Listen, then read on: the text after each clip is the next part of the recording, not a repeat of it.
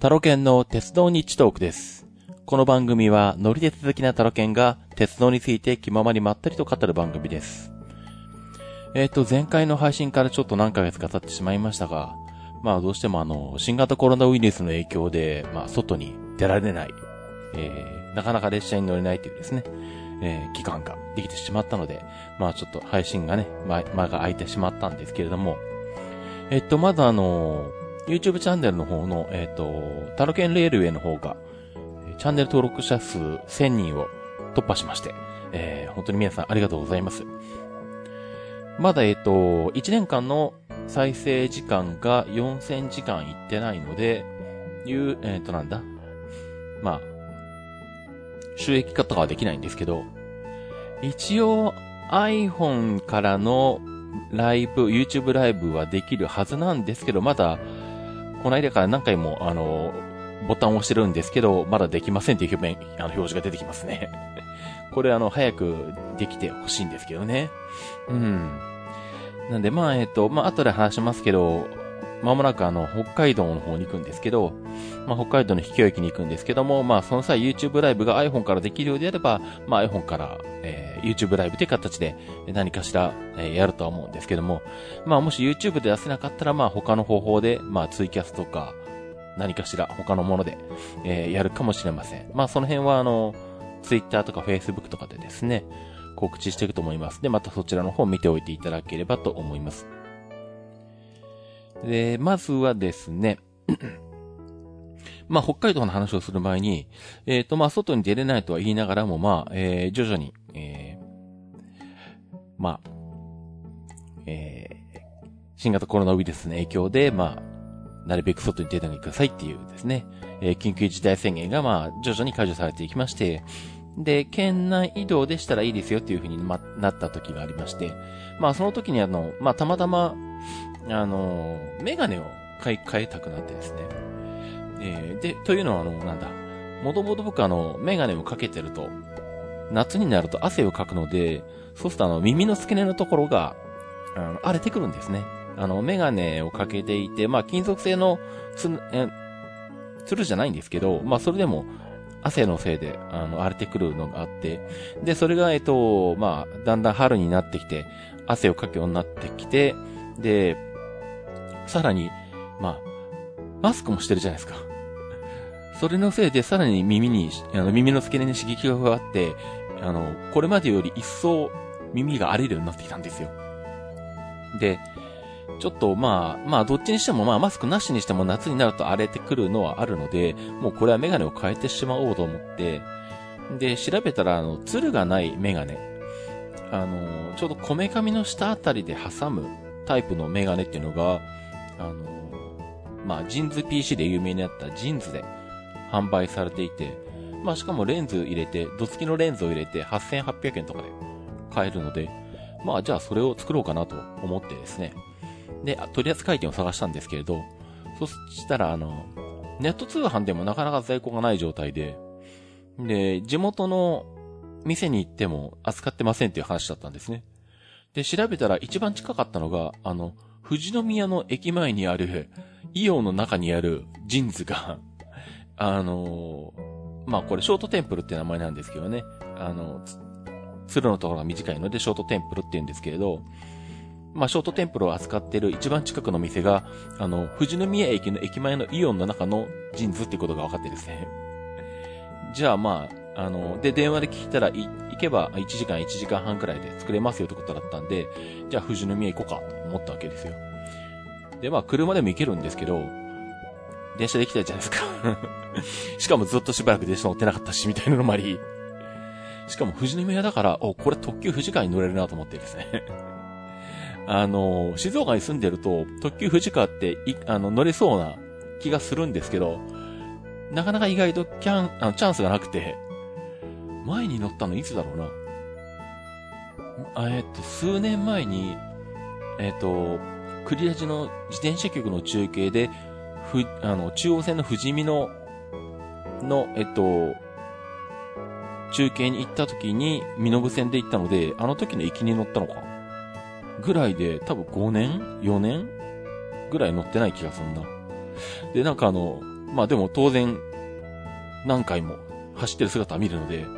乗りたいなっていつも思いながら、でもなかなか乗れないなって思ってたんで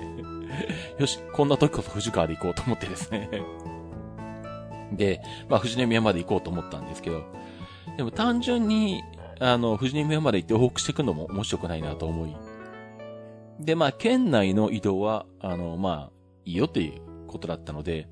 最初は熱海あたりで温泉に入って、まあ日帰りで帰ってくるかとか考えてたんですけど、まあもしくは熱海の駅前のまあ安いホテルで温泉入れるところ泊まって、で、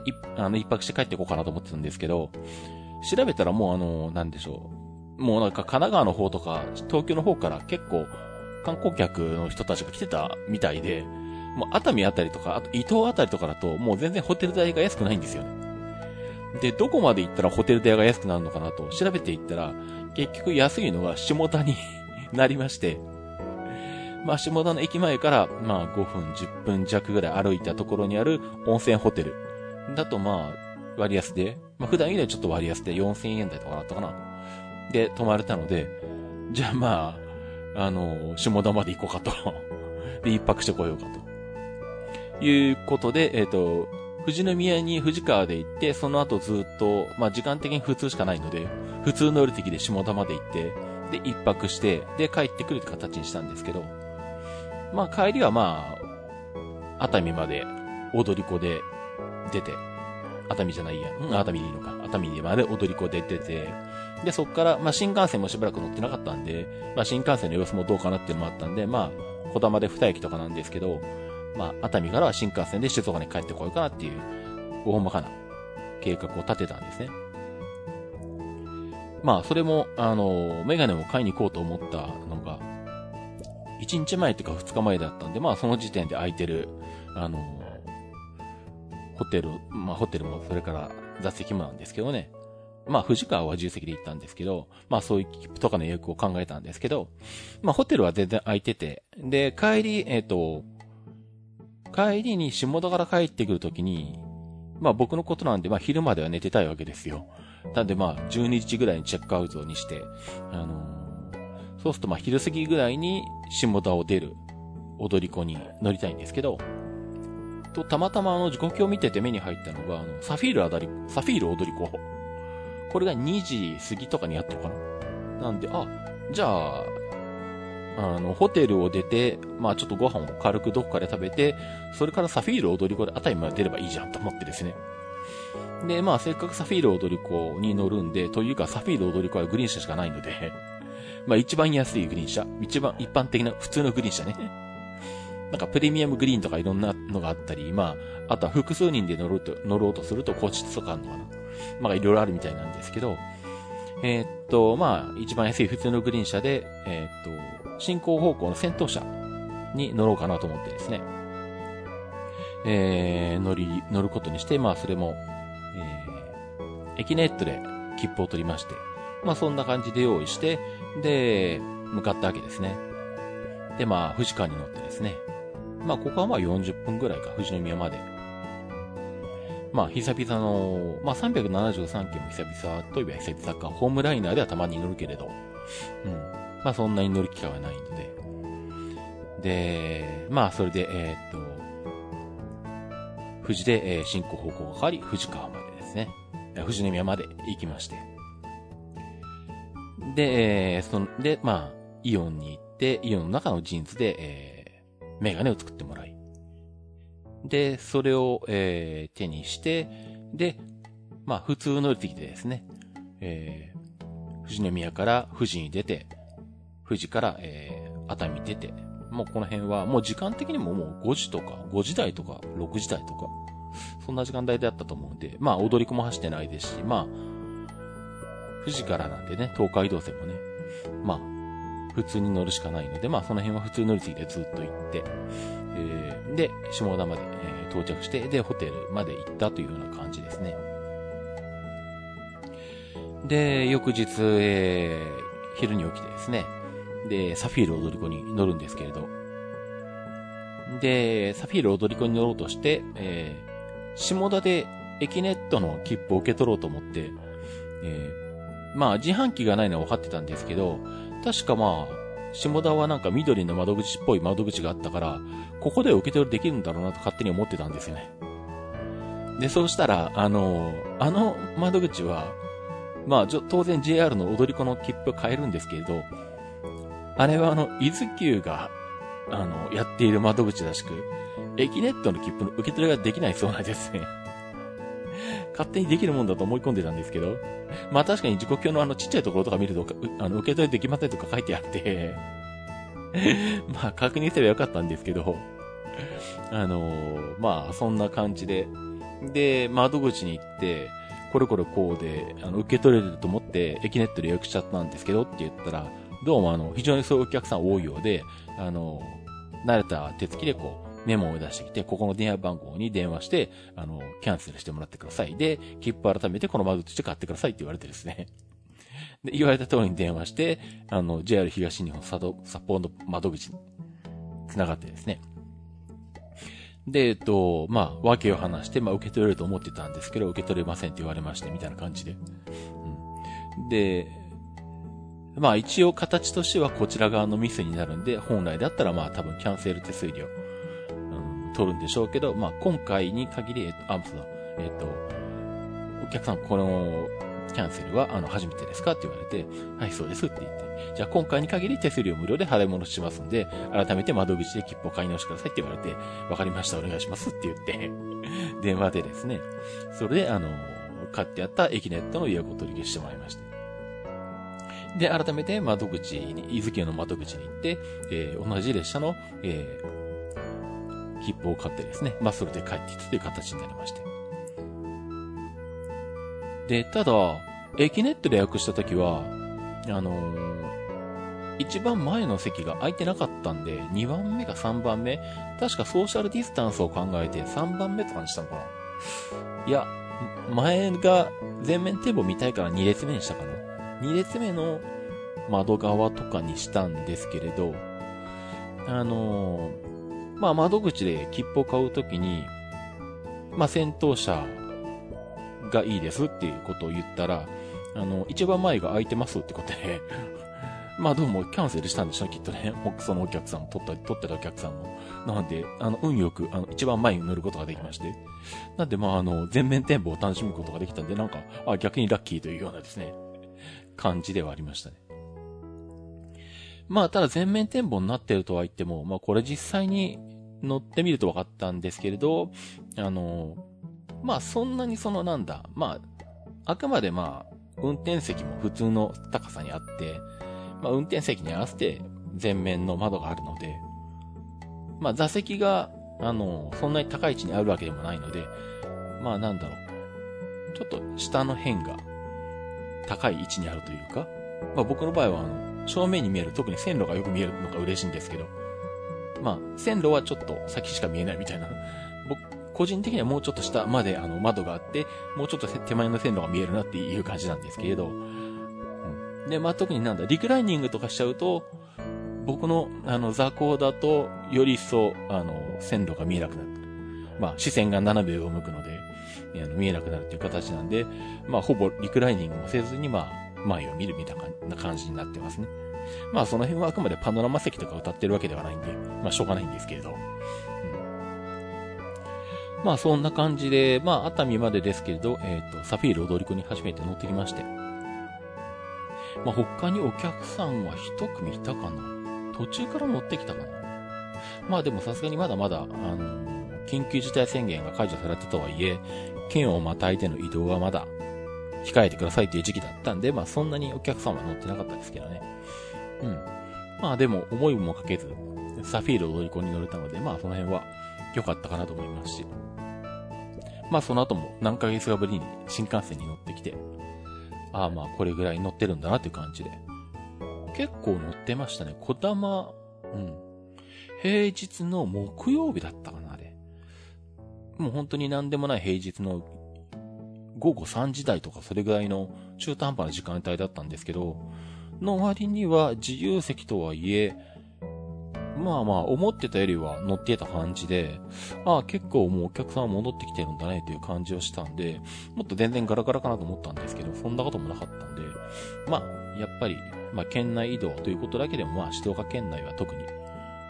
東西方面長いので、新幹線使う人もいるってこともあるでしょうし、まあ、仕事が、とかで必要があって、県外から乗ってくる人もいるでしょうし、まあ、ということで、まあ、思ってたよりはお客さんはいたっていう状態でしたね。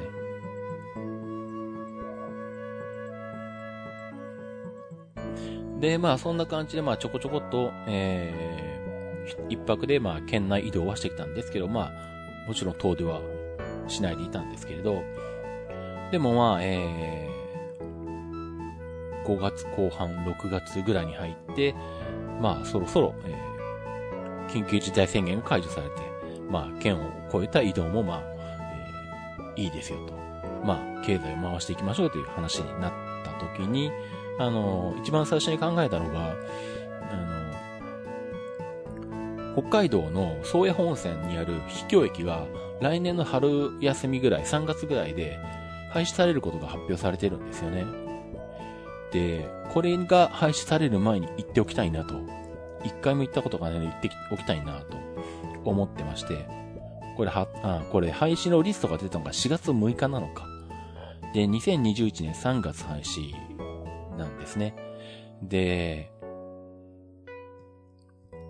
まあなんだ。まあ行く人によっては配信の直前の3月に入ってから行く人もいると思うんですけど、多分そういう人は多いと思うんで、せっかく清木に行くのに人がたくさんいる状況っていうのは避けたいもんですから、早めに行っておきたいわけですね。で、かといって1月とかに、宗谷本線の清木とかに行くと、本当に命にかかるので、区間によって列車の本数1日3本ぐらいしか走ってないとかいうところがあるんで、秘境駅って6時間待ちとか発生するんですよね。本当に冬山登山並みの、服装を持っていかないと本当に、凍死する可能性とかあるので、しかも当然周りに民家ないですし。なので、冬は当然行きたくないわけで、そうするとまあ、遅くとも10月までには行っておきたいわけですね。でも、この先、まあ、これで、新型コロナウイルスが、状況が良くなっていくとは限らないので、またいつ緊急事態宣言が出るかわからないなと。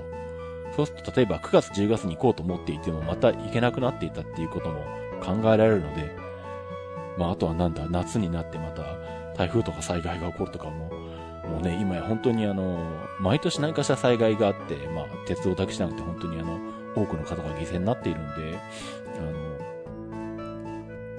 非常にこうね、まあ心苦しいんですけれど、残念なんですけれど、まあ今もね、話はそれますけれど、九州の熊本の南の方とか鹿児島とか、球磨川沿いとか大変なことになってますもんね。まああと岐阜も飛騨川とかが溢れたりしたのか。長野とかも結構被害あったんじゃないかな。あんまり報じられてないような気はするけれど。うん、なんでもはや鉄道云々言ってるレベルじゃなくて、本当に皆さんのことが心配ではあるんですけれど、まあ、とにかくそんなことが毎年起こってるんで、もうこれはとにかく行けるうちに早めに行っとこうという発想になってまして、最近。なのでもう、これはもう緊急事態宣言が明けてすぐに行こうと思って、で、もう7月の頭ぐらいに行こうと思ったんですね。で、まあそんな感じで時刻表を見ながら、予定を立てつつ、あとまあ北海道まで行くのに、まあさすがに、鉄道で行くとお金がかかるので、まあ仕事も当然減っているのでかなり、なるべく費用はまあ抑えたいっていうのもあるんで、まあここは、ANA のマイレージを使って、北海道までは飛行機で行こうかなと。で、まあ、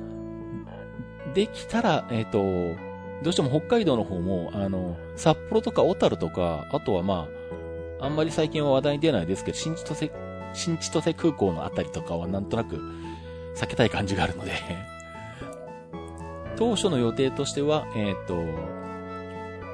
稚内空港に入ってだんだん降りてきて旭川空港から帰ってくるとい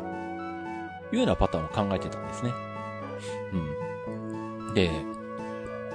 最初に考えた乗り継ぎのプランとしては、とりあえず最短で行ったらどれぐらい何日かかるのかなっていう。あ、そうだ。その前に、廃止される駅を開けときましょうか。ですね。まあ、秘境駅のところが多いんですけど、秘境駅じゃない駅も混じっているんですけど、廃止決定しているのが、これが、13駅、旭川側から見て順番に行くのかな、これは。南ピップと北ピップ。それから、東六線と北剣淵。あと、下標津。それから北西。南美深、門保内、恩根内、豊清水。あと、安牛と上幌延。それから抜海。この13駅が廃止になります。で、この中で秘境駅に該当するもの。まあ、あとは、まあ、まあ、廃止にならないところも含めて、まあ、できたら行きたいなっていうのもあり、まあ、いろいろ、ま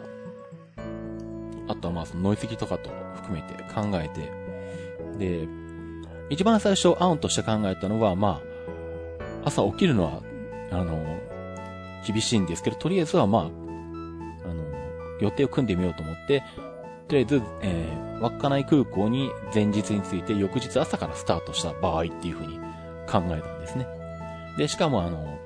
稚内側から入るんですけど、抜海の駅から2キロぐらいかなのところになんか、ゲストハウスかななんか宿泊施設があるんですよ。で、どうもそこのホームページ見てると、早朝の朝一の5時半なんですけど、これに間に合うように車で送ってもらえるみたいなのが書いてあったんで、まあじゃあ、とりあえずそこに泊まると仮定して、抜海スタートで計画組んでみたんですけど、そしたら抜海を5時36分発の普通に乗って、名寄駅に乗って、安牛に行って、で、そこから上幌延、下沼もまあ、列車の乗り継ぎの関係で行けるんで、下沼まで行って、北西に行き、まあこれ路線図を見ながら見てもらうと分かると思うんですけど、めっちゃ行ったり来たりしてるんですけどね。列車の本数が少ないところで、なるべく効率よく、たくさんの秘境駅を回ろうとすると、普通列車のこの上りと下りを組み合わせて行ったり来たりすると、数が稼げるっていうのは、まあ、秘境駅マニアの中では、まあ、知られた手法というか、乗り継ぎの計画プランのパターンなんですけど、まあ、それでやってるので行ったり来たりする格好になるんですけど。まあ、そんな感じで、抜海からスタートして、安牛、上幌延、下沼、ここでまた進行方向変わって、北西。で、また北西からまた逆方向になるのか。南美深、豊清水、門保内、恩根内。まあ、恩根内は秘境駅じゃないんで、もうこれ夜、外は見えないんですけど、まあ、一応、まあ、ここで降りても降りなくても、最終的に名寄に着くんですけどね。名寄に着く時間。名寄で泊まれるのは同じなんで、まあ、恩根内。で、名寄と。いうコースで行って、これが1日目なんですね。結構1日でたくさん行けるなっていうことが分かって。で、名寄に泊まったとして、で、次の日、名寄朝7時47分の名寄2号で、剣淵まで行って、北剣淵行きたいんですけど、北剣淵止まらないので、快速でいいのかこの、快速じゃないんだけど、名寄2号って名前がついてんな。途中駅飛ばすので、まあ、秘境駅なんで、そもそも普通列車でも止まらない列車がたくさんあるので、快速だろうが普通だろうが、通過する列車は通過するんですけどね。で、名寄から、剣淵に行って、で、剣淵から逆方向に乗って、北剣淵まで一駅乗って、北剣淵にたどり着くと。で、旭川行きに乗って、ここ2時間半待ちとかなんとか、旭川行きに乗って、東六線ですね。で、こっから東六線あたりだとどうもタクシーが使えそうな感じなので、まあ、剣淵から近くて、割と、タクシーで剣淵から10分ぐらいな感じなんで、多分行けるんじゃないかと思って、ここはタクシーで剣淵まで移動すると。剣淵まで移動すると、ここから、また名寄6号に、間に合うので、それでピップまで行って、ここから乗り換えて南ピップ。で、まあ南ピップは秘境駅じゃないんですけど、まあ一応行っておいて、で、北ピップ。で、それから、旭川。って考えると、2日で終わっちゃうっていうね。で、翌日旭川空港から帰ってくれば、現地にいるのは、乗ってるのは2日間だけでも行けちゃうっていうのがあって、意外と、もっと4日か5日くらいかかるかなと思ったんですけどね。意外に早く終わるなってことに気がついたんですけど。で、まあ、こんなもんでいけるんだって思って。でも正直まあなんだ、普段もう4時とか5時まで起きてて、それから寝て、午後に起きるような生活してるんで、まあ、これはちょっと辛いなと。もう特にばっかり5時半スタートなんてほぼ寝ずに行くようなことになって、ずっと一日乗り回ってるので、まあ、ここまで無理して詰め詰めにしなくてもいいなと。思ったんで、じゃあもうちょっと、ゆるっといけないかと、別の案を考えたんですね。うん、で、あとはまあ、具体的に飛行機の便も何時に乗るかも考えて、第2案というのを作ったんですよ。で、そうすると、稚内に、羽田空港から稚内に飛行機で着いて、まあ、本当は羽田もあまり通りたくないんですけど、稚内空港に行ってんのが、羽田便か、新千歳便しかないので、まあ、羽田か新千歳は使わざるを得ないですね、なんで、まあ、羽田を例えば12時半のANAに乗って、稚内に2時40分に着くと、で、まあ、調べたら日没が夜7時半くらいなんで、まあ、7時ぐらいまでに駅に着ければ、まあ、一応、日のあるうちに行けるかなというふうに考えると、2時40分に稚内空港に着いた後、6時22分の稚内の列車、稚内発の列車に乗って、で、抜海に、着きまして。で、抜海からまた戻ってくると、まあ、日があるうちに抜海一駅はこなせると。これが1日目と。で、2日目は、まあ、朝の出発も10時半ぐらいにして、で、安牛上幌延、で、ここは2駅しか行けないんですね。このあたりがね、本当に本数少ないんですよ。で、しかも、これの通りにやったとすると、安牛で6時間20分。ずっと待ってるっていうことになるんですけど、もう、ここはしょうがないですけどね。まあ、このパターンで行ったとして、これだとオトイネップ。で、オトイネップも、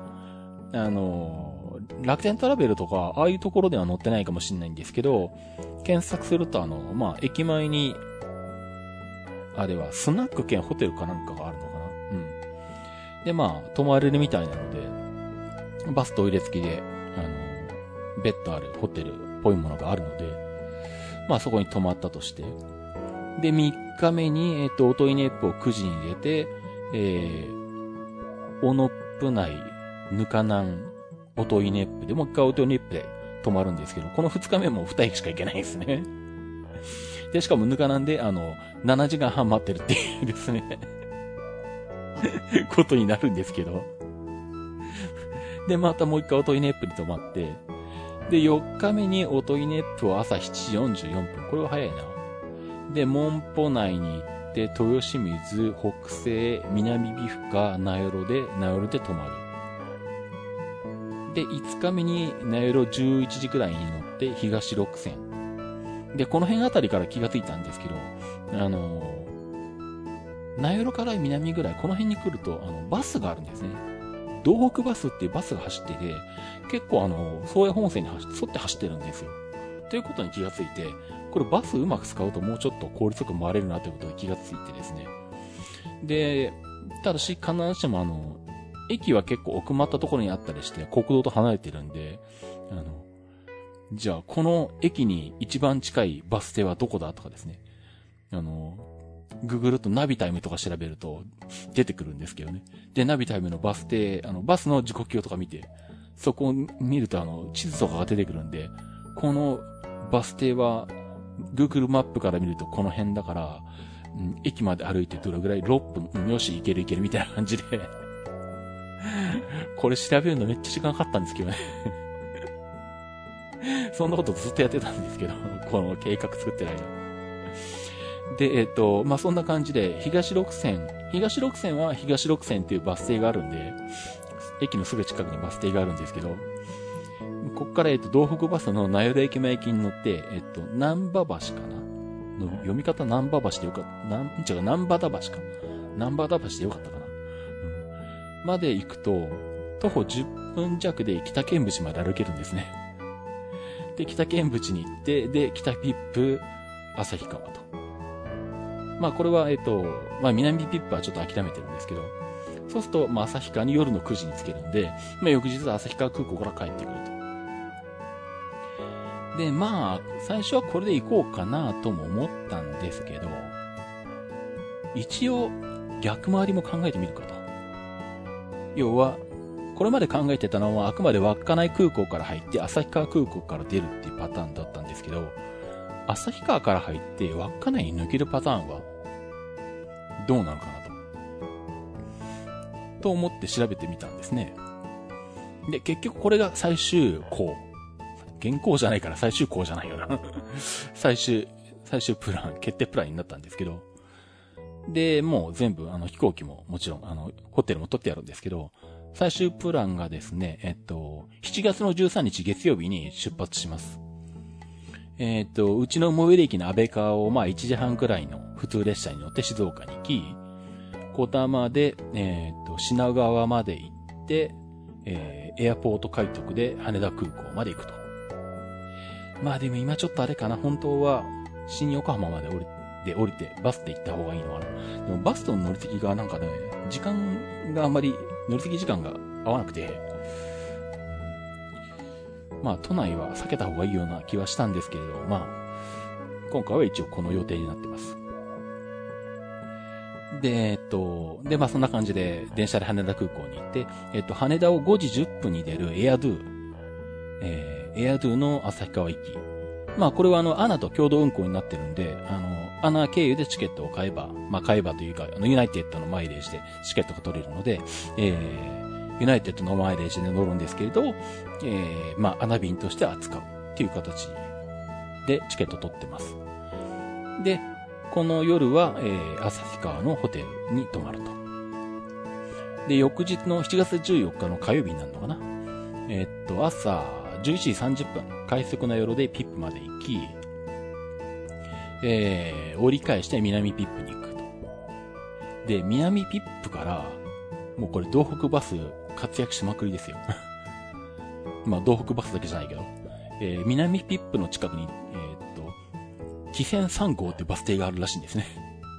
ここまで行って、しかも10分しかないから結構これ、まあでも近いか、ここは、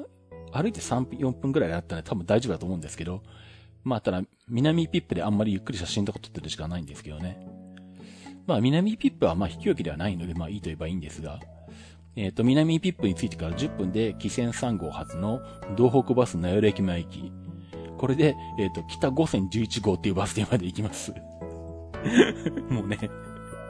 よくわからないですよね。お前はどこに行ってるんだって感じなんですけど。そうすると、こっから北ピップまですぐなんですね。歩いて数分。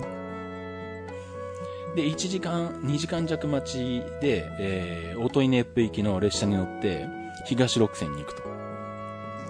で、東六線からまた東北バスに乗って、名寄駅前駅に乗って、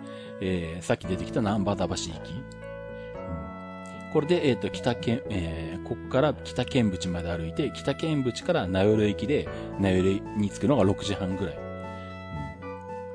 で、これで名寄駅前のホテルに泊まります。で、次7月15日。7月15日水曜日でやってるよね。うん。7月15日水曜日に、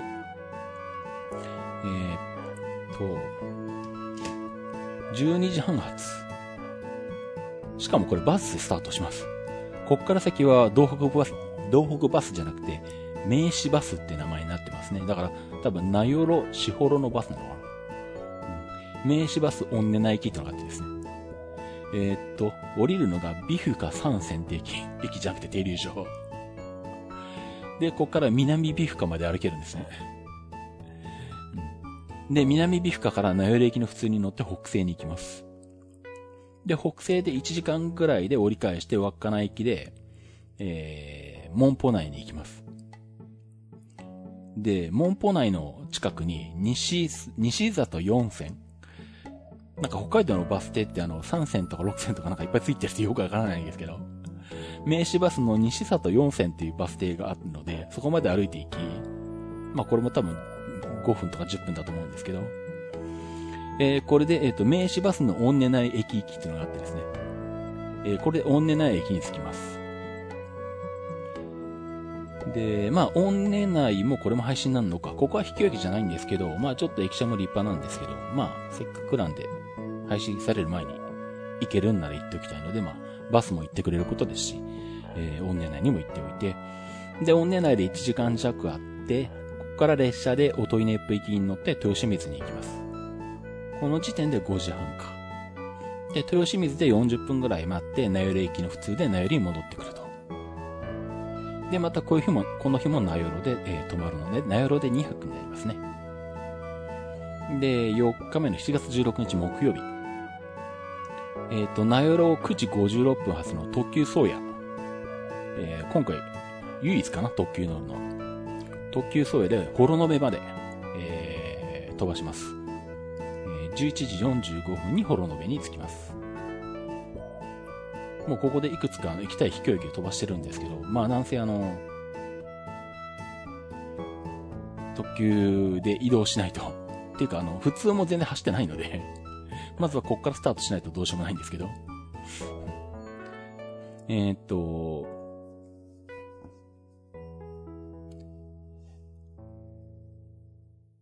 どこ行った?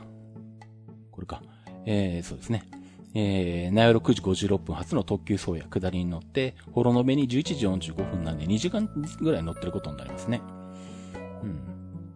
まあ、特急宗谷も初めてだよな、多分。うん。と思います。急行宗谷とか乗ったかもしれないな、としたら。天北線とか行った時に、まあ、稚内は行ってはいるんで、2回行ってるから、まあ休校時代なのかもしれないですけど、まあもう高校の時とかの話なんで大学とか、まあ実質初めてですね。で、まあ幌延について、幌延で、逆方向に乗り換えて、名寄駅に乗って、小野府内に着きます。問題ちょっとここにあってですね、この、特急宗谷が幌延に着くのが11時45分なんですよね。で、乗りたい逆方向に行く名寄駅の普通列車が11時47分発なんですよ。2分あるんで時刻表上は問題ないように見えるんですけれど、駅構造を調べたら、幌延は反対向きのホームには跨線橋を渡らなきゃいけないんですね。階段を上がって跨線橋を渡って反対側のホームに行けなきゃいけないですね。しかもなんかの都合で特急それが1分遅れたりすると、それを1分でしなきゃいけないみたいなことになるんですよね。まあ、特急宗谷の車掌さんに乗り換えたいんですけどって言えば、接続取ってくれるかな?わかんないですけど、一応言ってみようかなとは思ってるんですけど、念のために。まあ、最悪ここで乗れなかったら、ちょっと後の予定を見直すことにはなるんですけど、なんせ列車の本数が、片道確か1日、普通列車が、3本しかないので、どっか一駅行けなくなって翌日とかに回すとか、なんかしら、苦しい選択になるかもしれませんが、まあちょっとここはうまくいくことを祈っておいてください。で、まあうまくいったら、幌延11時47分の普通列車での名寄駅に乗って、小野府内に12時7分に着と。20分間普通に乗ります。で、このですね、もうこの区間なんでしょう。とにかく昼間に列車が走ってないんですよね。特急とかはかろうじて走ってるけど、普通は全然走ってない。まあ、特急でも3時間に1本とか、2時間に1本とか、往復入れてもそれぐらいな感じなんですけど、2時間に1本とか、1時間に1本もないかな。もう普通はとにかく朝1本、昼1本、夕方1本終わりみたいな感じなんで、まあ、大体この辺の秘境駅を回る人たちは車で回っちゃうんでしょうけどね、レンタカーとかで。まあ、僕は、まあ乗る方か降りる方どっちかは片道最低鉄道を取らないといけないというマイルールにしてるので、レンタカーとか車で回るってのはやりたくないわけなんですけど。で、まあそんな感じで小野府内に12時7分着くんですけど、そこで6時間待ちます。で、反対方向の稚内行きに乗って、安牛に着くのが6時22分。ここでさらに1時間待って、音威熱風に、普通列車でも、戻ってくると。で、さっきも話した音威熱風駅前の、まあ、ゲストハウスっぽいホテルに泊まると。うん。まあ、ゲストハウスじゃないかな。まあ、ゲストハウスって名前してたか。まあ、いいや。うん。それで、これが4日目ですね。で、5日目、7月17日は金曜日かな。ここはもう本数が少ないんで、朝ゆっくりしてないっていうことを言ってられないので、しょうがなく9時台に乗ります。頑張って。音威熱風9時8分発の若い内気普通。上幌延に10時29分なんで1時間20分くらい乗りますね。で、上幌延で1時間半くらいあって、名寄駅の普通でぬかなんに着きます。ぬかなんに12時15分着。次に乗るのがぬかなん6時8分です。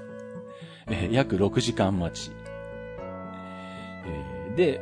ぬかなんから稚内駅普通に乗って稚内で終わりと。で、一応なんだ。これも、天気が悪いことも考えて、一応この長時間待つことになる駅は、これもあらかじめ調べておいたんですけど、一応待合室的なものがあるんで、屋根はあるはずです。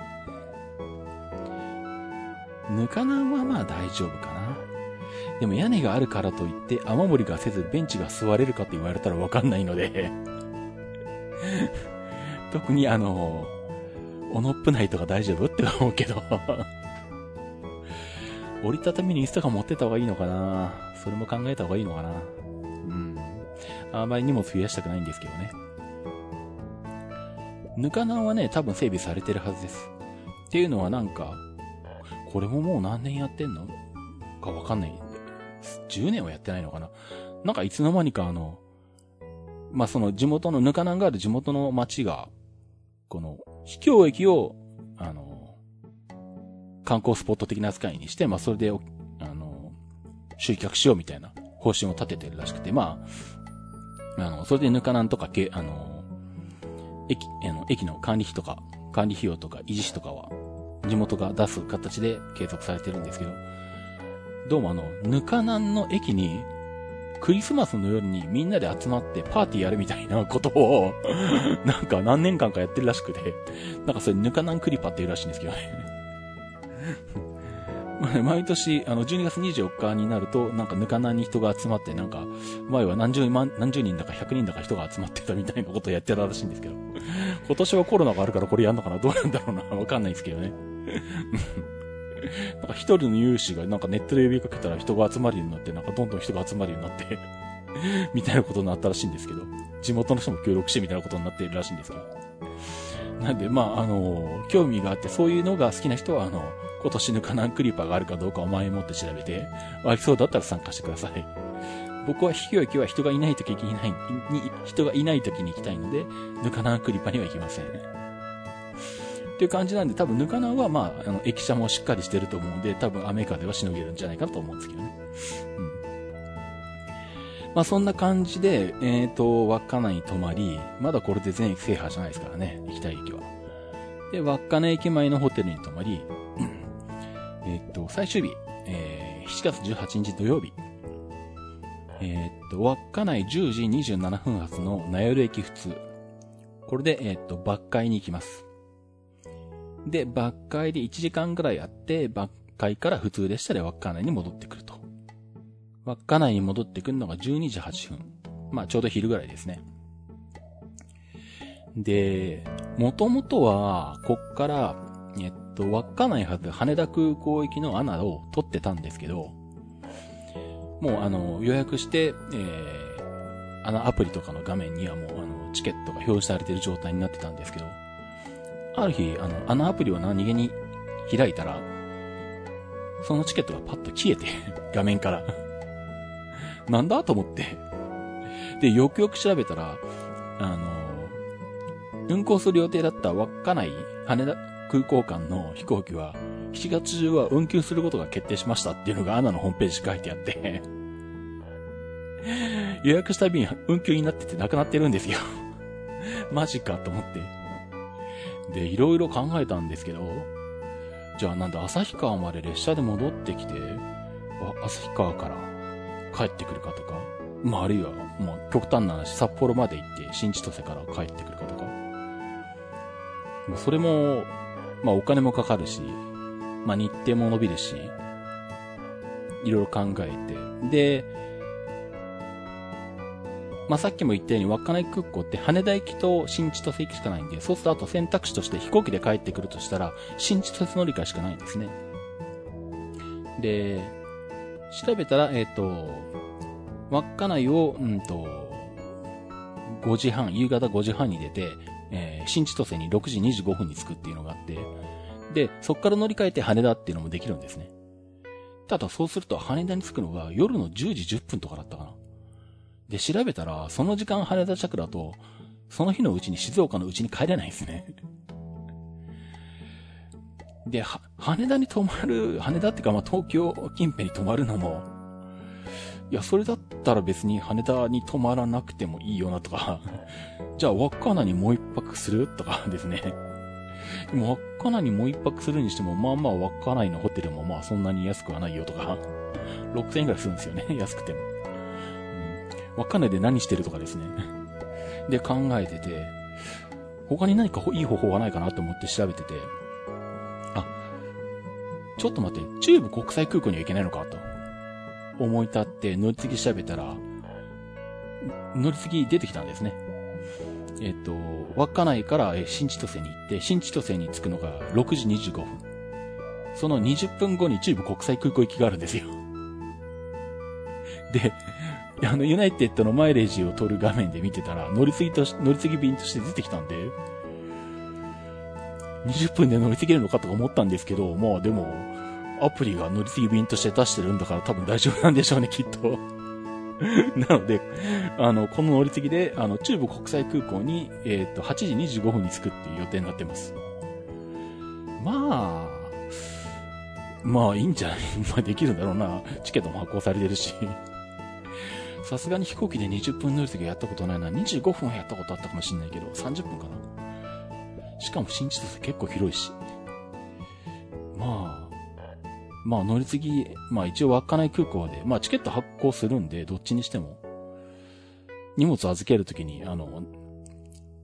こういう乗り継ぎで名古屋までって話は、グランドホステスさんにすると思うんで、まあ、向こうも把握してくれると思うんですけどね。うん、まあ認識はしてくれると思うんですけど。まあ、ひょっとしたら札幌で急いでくださいみたいに言われるかもしれないんで、走る羽目になるかもしれないんですけどね。うん。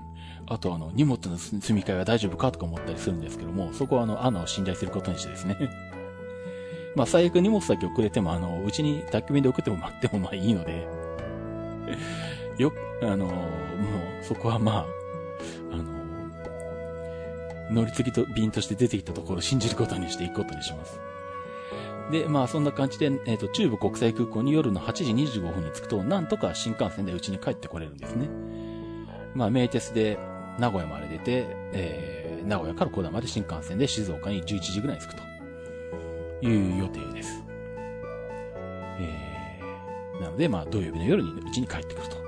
いうことになっています。ですね、まあ途中の秘境駅で、まあいろいろ動画撮ったりとか、もすると思うし、まあね、随時、ツイッターやフェイスブックではいつも通り、ツイートしたりとか、いろいろアップしていくと思うんですけどね。まああとは、YouTube ライブとか何かできそうだったら、まあ多分、ぬかなんとかでは暇だろうし、まあ電波があればですけどね。うん。なんかライブ配信とかやってるかもしれないですが、まあもしよければね、チャンネル登録しておいて、まあ、通知するとかしてもいいでもあれば、まあ、YouTube ライブでできたらそっちで通知来ますし、まあ、YouTube ライブじゃなかったら多分、ツイキャスでやるのかなとは思うんで、まあ、もしくは、ペリスコープのどっちか。まあ、ツイキャスだと思うんですけど、まあ、Twitter 見といていただければ、始まることはわかるんじゃないかなと思います。そんな感じの予定になっていますので、まあ、あとなんだ、まあ、北海道なんで、本州みたいに大雨にはならないっていうのを祈りたいところなんですけど、まあ、とはいえね、まあ、こんだけ大雨前線が日本中にこう、かかってるので、まあどうなるかわからないんですけどね。うん。まああんまり暑いのも大変なんですけども、まあ雨もちょっと辛いし、あとはまあせっかく秘境域、もうすぐ廃止される秘境域に行くので、360度カメラを持って行って、記録として動画に撮ってこようかなと思ってるんですね。それもあるんで、まあできたら雨は降ってほしくないんですけどね。まあ、こればっかりは天候のことなんでわからないんですけど。あと飛行機、飛ばないとかはやめてくれよと思うんですけど。飛んでくれと思うんですけどね。うん。まあそんな感じなので、7月の13日から、1週間弱ですね。北海道の秘境駅に行ってきますので、まあ、よければ、まあ、番組、まあ、次の配信でも、まあ、報告はすると思うんですけど、まあ、Twitter や Facebook など見ておいていただければ、現地からの様子もわかると思います。じゃあ、ということで、きっぷしのコーナーに行きます。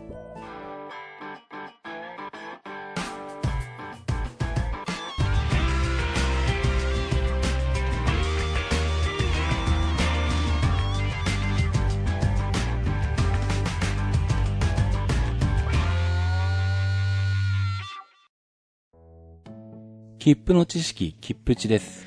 このコーナーは、切符のルールを知らなかったばかりに損をしてしまうことがないよう、正規の方法でお得に鉄道に乗っていただくためのコーナーです。今回はですね、この北海道の秘境駅を乗るにあたって、見つけた特特切符を紹介したいと思います。ですね、ANA 北北海道フリーパスというやつです。ANA というべきか？まあいいや。ANA 北北海道フリーパス。これちょっとですね、条件が特殊になってまして、ANA便を利用して、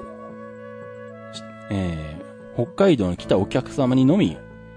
販売しますという切符があるんですね。僕もこれ初めて知ったんですけど、今回の件で。で、まあ、地域によって2種類にあるんですけど、北と東に分かれてるんですけど、このANA北北海道フリーパスが、範囲がですね、小樽、札幌、新千歳空港あたりと、富良野、旭川、留萌、稚内の間。っていう感じです。で、この区間内で4日間有効で、特急の10席に無料に乗れて、大人 13,150 円。なので、まあ、今回はそんな乗り方しないんですけど、新千歳空港に入ってこの切符を買って、特急で稚内まで往復すると、多分2万円ぐらいするんですけど。往復するんだったら、まあ、往復しないか。普通は。稚内空港に直接行くとは思うんですけどね、普通の人は。この辺の、JR 東に、JR 北海道に、特急含めて乗り回るんだったら、非常に安いです。で、発売箇所が決まってまして、このANA北フリーパス、ANA北北海道フリーパスについては、新千歳空港到着便で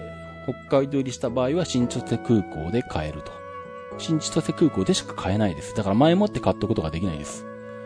あと札幌着いてから札幌で買うってもできないです。新千歳空港駅で、しかも、乗ってきたANAの搭乗券とか、まあ、アプリでもいいと思うんですけど、スマホでもいいと思うんですけど、搭乗したことが証明できるものを見せる必要があると。で、この切符が買えるのが新千歳空港駅と、それから旭川駅、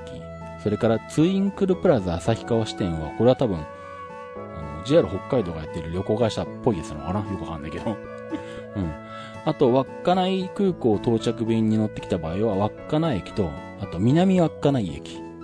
まあ、これは稚内の街がどっちかっていうと、稚内駅よりも、南稚内の方が街の中心にあるから、まあ、南稚内に直接入るっていう人も多いからでしょうね。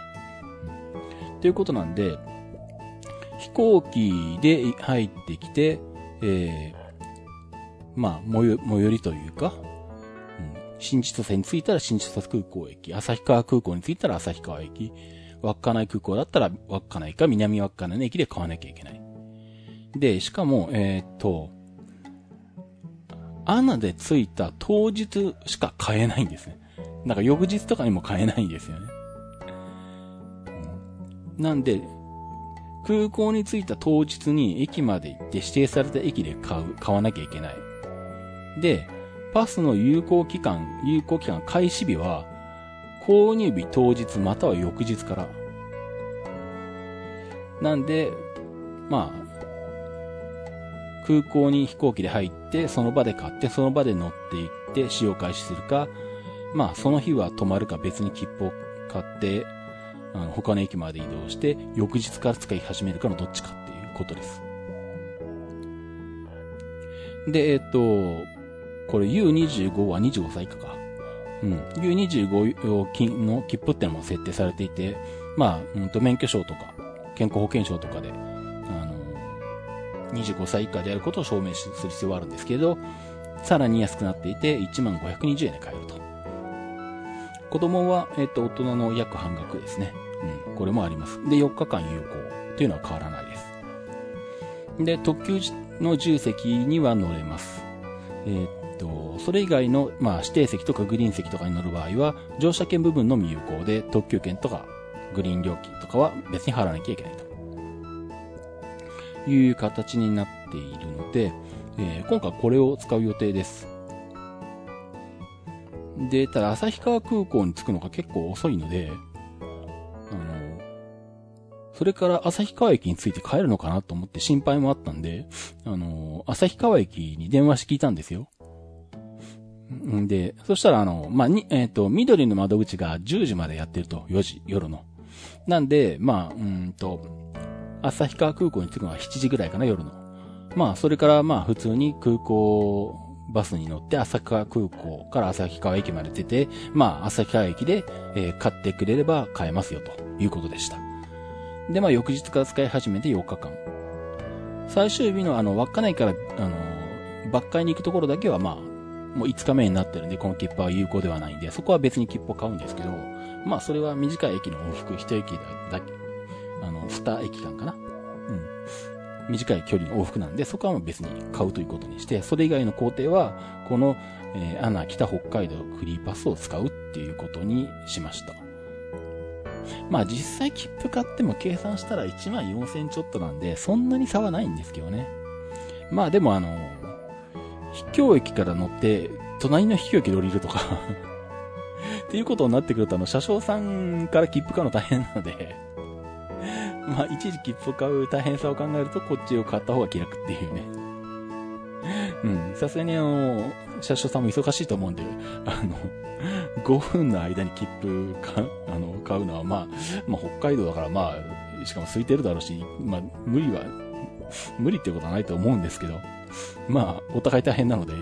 まあ、これを使おうと思っています。で、利用期間は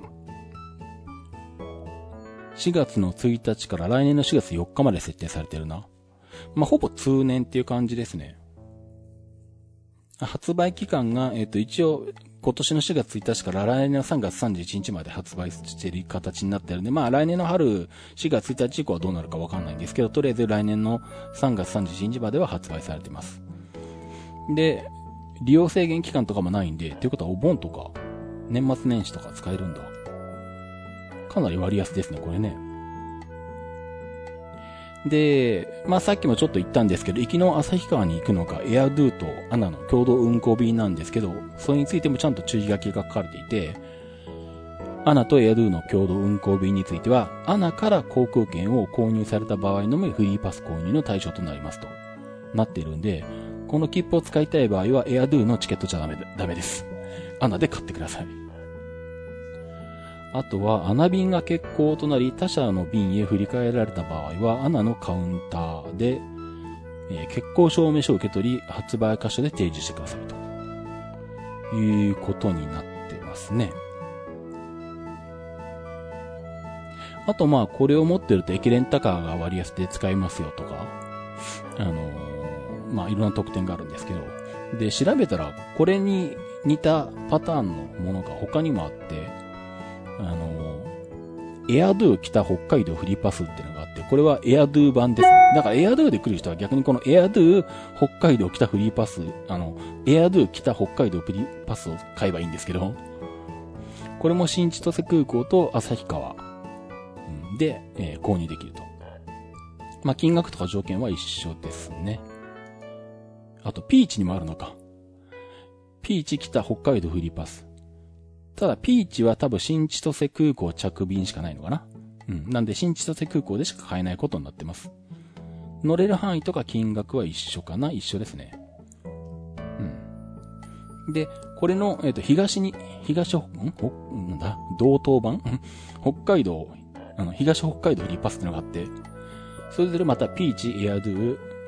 ANAもあるのかな多分。あったような気がする。うん。ピーチ東北海道フリーパス、エアドゥ東北海道フリーパスっていうのがあって、こいつは、範囲としては、小樽新千歳空港から、まあ、奥側ですね。函館側じゃない方。で、旭川を通って、石北本線で網走と、さらに、根室本線側で、根室まで。まあ、あと網走、東釧路間の専門本線も乗れますけど。まあ、その間が、これも4日間かな。これ5日間、1日長いな。これは5日間乗れて、まあ、同じように重積特急の重積が乗れて、大人 16,380 円。子供半額。アンダー25用は 12,680 円。だいぶ安いですね。下手に北海道のこの辺を鉄道の特急で、まだまだ全然北海道乗ったことがないから乗り回ろうという風に計画を立てている人たちは、むしろこの切符を使う前提で飛行機の便とかを考えて、これ買った方が安くなるかもしれないな。特にピーチとかその辺使うと。ぐらいなんか割安になってますね。うん。ただし、まあさっき言ったように、到着した空港の最寄り駅で、到着したその日に買わなきゃいけないので、この、エアドゥ東北海道フリーパスの場合は、新千歳空港に入ったら新千歳空港で到着した日に買わなきゃいけないと。で、旭川に入ったら旭川駅かツインクルプラザで到着したその日に買わなきゃいけない。あとは、この場合エアドゥは女満別にも入ってんのか。だから、女満別空港に入った場合は、北見と網走で買えますと。帯広空港に入った場合は、帯広駅とツインクルプラザ帯広で買えます。釧路空港に入った場合は、釧路駅とツインクルプラザ釧路駅前で買えますと。釧路支店で買えますと。みたいな感じになってるんで、ちょっとこれは、使う前にホームページで確認してください。うん。まあ、そんな形になってるんですけど、まあこれ知ってると割と割安で使えるので、新千歳から入っても使えるのはいいですね。うん。まあ、有効に活用してもらえればと思いますね。はい。ということなんで、まあ北海道もまあ、ね、新型コロナウイルスでよく名前出てきますけど、実質的には札幌市内と小樽ばっかりで、なんかカラオケやっててみたいなのがほぼ多い気がするので、まあ、うん、まあそっから飛び火して地方でもたまに出るんですけどね。まああとは新千歳空港もちょっとまあねっていうところあるけど、まだでも海外から人は入ってきてないはずなんで、まあどうなんでしょうね。うん。まあ今の状況なんで旅行をおすすめしますとはなかなか言いにくいですけど、かといって観光地も大変だと思うので、まあね、もし、良ければ、まあこういう切符も考えて、ね。まああとは当然安全対策、自分の身を守る対策も考えた上で、まあね、決めていただければと思います。ではエンディングの方に行きます。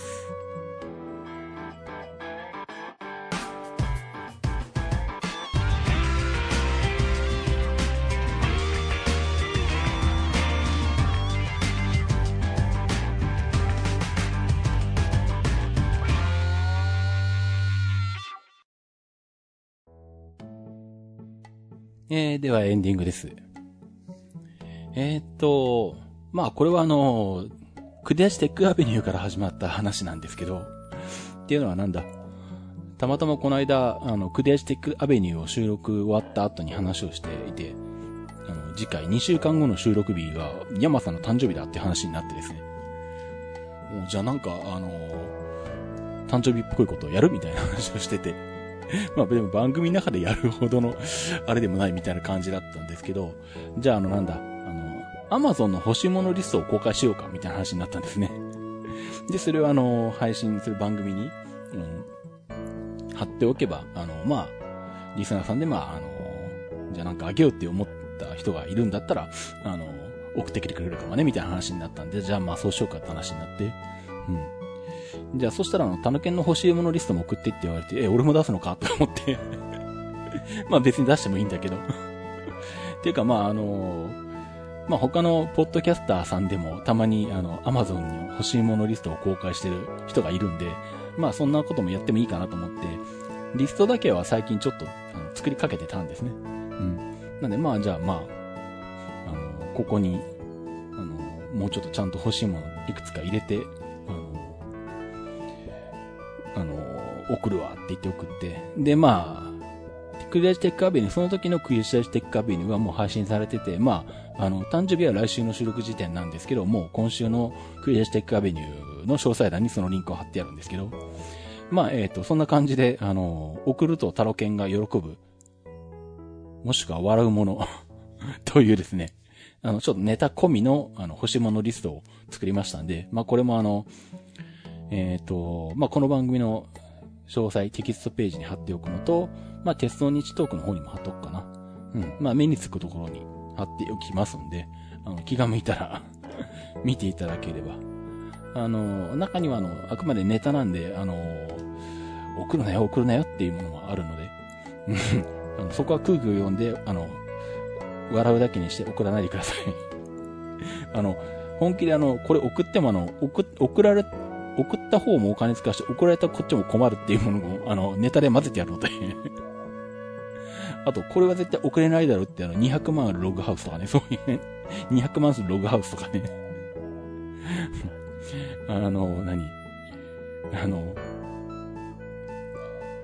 収納小屋物置、12万8000円とかね。うち賃貸マンションなんで置けませんから、送らないように。ネタです、あくまでこれは。っていうものもあれば、まあ、いろいろあります。まあ、Amazon ギフト券とかも載ってますし、本当に欲しいものとかもありますけど。うん。それは見て、あ、これは、まあ、送ってもいいかなっていうものがあれば送っていただければ嬉しいです。まあ、でも元々の、きっかけは、山さんの誕生日なんで、まず山さんに送ってあげてほしいですけどね。まあ、でもまあ、一応、こんなものも作って公開しようと思います。はい。まあ、あと、まあ、なかなかうちの窓からの、ライブ配信しか出せないので、あんまり、いわゆる番組としてのものは YouTube にはあんまりアップできてないんですけど、まあでもちまちまと時間を見つけながら、まあ、古い動画とか、アップはしてるんで、まあ、もしよかったら見ていただければと思います。この間直近でアップしたのは、去年、九州に行った時に、あれは別府駅か。別府駅で撮った360度動画っていうのを上げてあるので、まあ結構時360度カメラで撮ってきたやつがあるんで、また時間がある時を見て順次出していこうと思ってるんですけれど、まあそんなのも出していきます。まあちょっとこの北海道のと順番がぐちゃぐちゃになるかもしれないんですけれど、まあ予想を見て、時間のある時にそんなものを出していきたいと思いますんで、まあ本当はね、ライブカメラのチャンネルと、そういうコンテンツとしてのチャンネル分けたいんですけど、まあやっと線に乗ったぐらいなんで、ちょっとまだ分けちゃうのは、そこまでの余裕がないんで、今、しばらくはまあ、一個のチャンネルの中で、毎日ずっと随時出してるライブ配信と、まあ番組とちょっと混在して出していくと思うんで、ちょっと見にくいところはちょっと申し訳ないなと思うんですけれど、まあ、もうちょっと人数が出て分けられるぐらいになるまではすいませんが、ね、ご加盟いただければと思います。というような形でお届けしました。はい。また、あと、無事に帰ってきましたらですね。で、あと、途中で、新型コロナウイルスにかかってなければ、しばらくしたらまた次回が配信されると思います。あ、そうだ。次回といえば、そうだ。この間IT マイティを、デジタル系の IT マイティの100回記念で YouTube でライブ配信したんですけど、まあそれを分割してポッドキャストとして、順次配信していくんですけど、そんな中でなぜか北沢くんが、リニア問題のことをネタに上げてきて、これ IT マイティで喋るのと思ったんだけど、これは、喋った方がいいのって話をしたら、ライブを見てた、リスナーさんから、タロセンケンさんの意見が聞きたいです、みたいな話があり、まあ、あと、北沢くんも最近ニュースとかで見かけるね、僕の意見を聞きたいっていう話があったんで、でもこれ IT マイティで話す内容じゃないなと思ったんで、じゃあ、ライブの中では話してあるんで、まあ、YouTube ライブに今も残ってるんですけど、鉄道チャンネル、タロケンレールウェイの方じゃなくて、別にタロケンチャンネルっていうチャンネルが作ってあって、そっちで、全然鉄道と関係ないものとか、まあ、IT マイティ絡みのものとかを、まあ、まだ5つぐらいしかアップしないんですけどね。うん。まあ、その中に、この間 YouTube ライブ配信した動画が残ってて、でも5時間ぐらいあるんですけど、それ。どんだけ喋ってんねんって話ですね。その後半の1時間ぐらいがその、リニア問題について僕が言いたい放題言ってるところがあるんですよ。それも一応切り取って音楽ファイルにして、音楽ファイルじゃないや、音声ファイルにして、鉄道に知得特別版的な形で、多分今回の次回の回はそれが配信されると思います。なので93回として配信するつもりでいます。うんなんでまあ次はそれが多分配信されますが、結構好き勝手な思いっきり言ってるんで、まあそういうのはまあ別にそんな聞けくったくないよって方は次回スキップしてください。まあかなり個人的な見解でっていうかもう好き勝手に言ってるだけなんで、はい。まあ一応そんなものも流れますんで、まあ良ければ聞いていただければと思いますが、はい。まあそんな形で一個そういう特別編を挟みますけど、まあその次はまあ通常会に戻って、まあ多分今回行ってきた話とか、まああとこの後またどっか行く予定が出てくればまたお話できるとは思うんですけれど、今のところはどうかな。中継もことごとく中止が決定しているんで。国体も中止になったし、ツールド沖縄がひょっとしてできるのかどうなのかみたいなね。まだわかんないんですけど、まあ、8月後半ぐらいには結論出るのかなわかんないですけど。あるとしてもまあ、ツールド沖縄。鉄道はあまり関係ないか。あ、でもあれか。U レールの延伸会議があるから、U レール乗ってくるか、もし行ったら。まあ、あと他のところも回ってくるかもしれないですけど。それぐらいかな。徳坂峰のダウンヒルとかやってくれたら行きたいですけどね。うん、そしたら、まあね、まあ、なんかしら、片道ぐらいはレースしていくとは思うんですけどね。あれか、なんだっけウエストエクス、トワイライト、なんだったっけ名前忘れちゃった。117系で JR 西日本が走らせてる夜行列車。出雲市に行くのと下関に行くみたいなやつ。うん、あれ、もし徳坂峰で山口行くんだったらあれに乗りたいなとか思ってるんですけどね。そう。ね。だからちょっと徳坂峰、山口のレースはちょっとやってほしいなと思うんですけど、10月とか11月ぐらい、10月かな。それぐらいにやってるんで、ひょっとして間に合わないかなと期待してるんですけどね。うん。まあ、あとあれですね、九大本線が被災してしまって、橋が流されたのか、うん、なんか線路がぐにゃぐにゃになっていたような形だったんで、まあ、こんな災害がなければ予定通り行くと豊肥本線の阿蘇の付近の、以前の台風だか災害だかで、不通になった区間が今年の夏に復旧するはずだったんで、それ復旧したら、まあ、場合によっては、常磐線乗ってから、豊肥本線と九段本線乗りに行って、それで JR 環状今年中にやるっていうのも一つの案としては考えてたんですけど、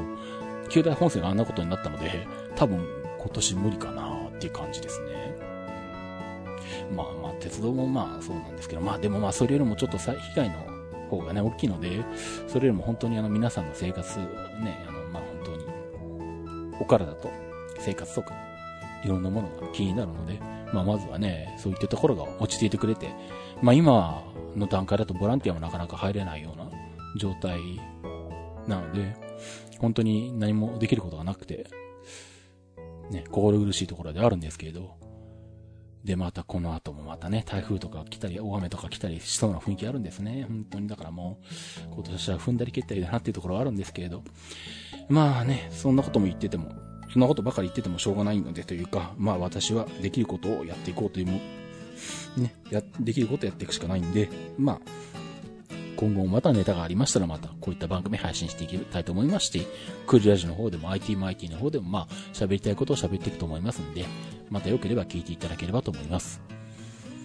はい、じゃあということでお届けしました鉄道ニッチトークでした。それではまた。